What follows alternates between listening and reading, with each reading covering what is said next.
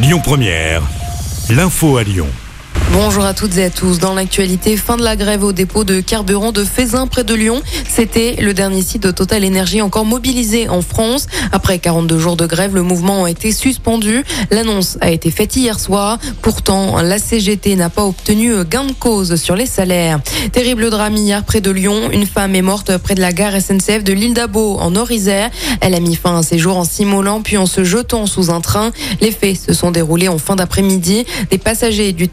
Choqués ont été pris en charge. Le trafic SNCF entre Lyon et Grenoble a été interrompu pendant plus de deux heures.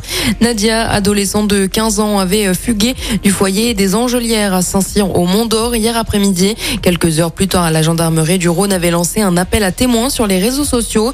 Finalement, bonne nouvelle, la jeune fille a été retrouvée hier soir. L'annonce a été faite par les gendarmes.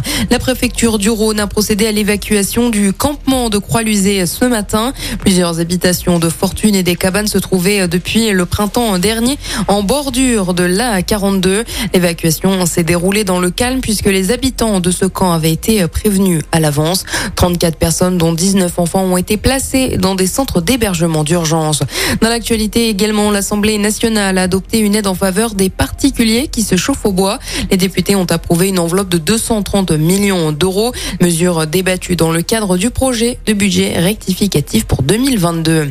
Un mot de sport et de football. La liste de Didier Deschamps, le sélectionneur de l'équipe de France, dévoile sa liste de joueurs pour la Coupe du Monde au Qatar. Le rendez-vous, c'est à 20h au journal de TF1. Pour rappel, l'équipe de France jouera son premier match face à l'Australie. Ce sera le mardi 22 novembre à 20h. Écoutez votre radio Lyon Première en direct sur l'application Lyon Première, lyonpremière.fr et bien sûr à Lyon sur 90.2 FM et en DAB+. Lyon Première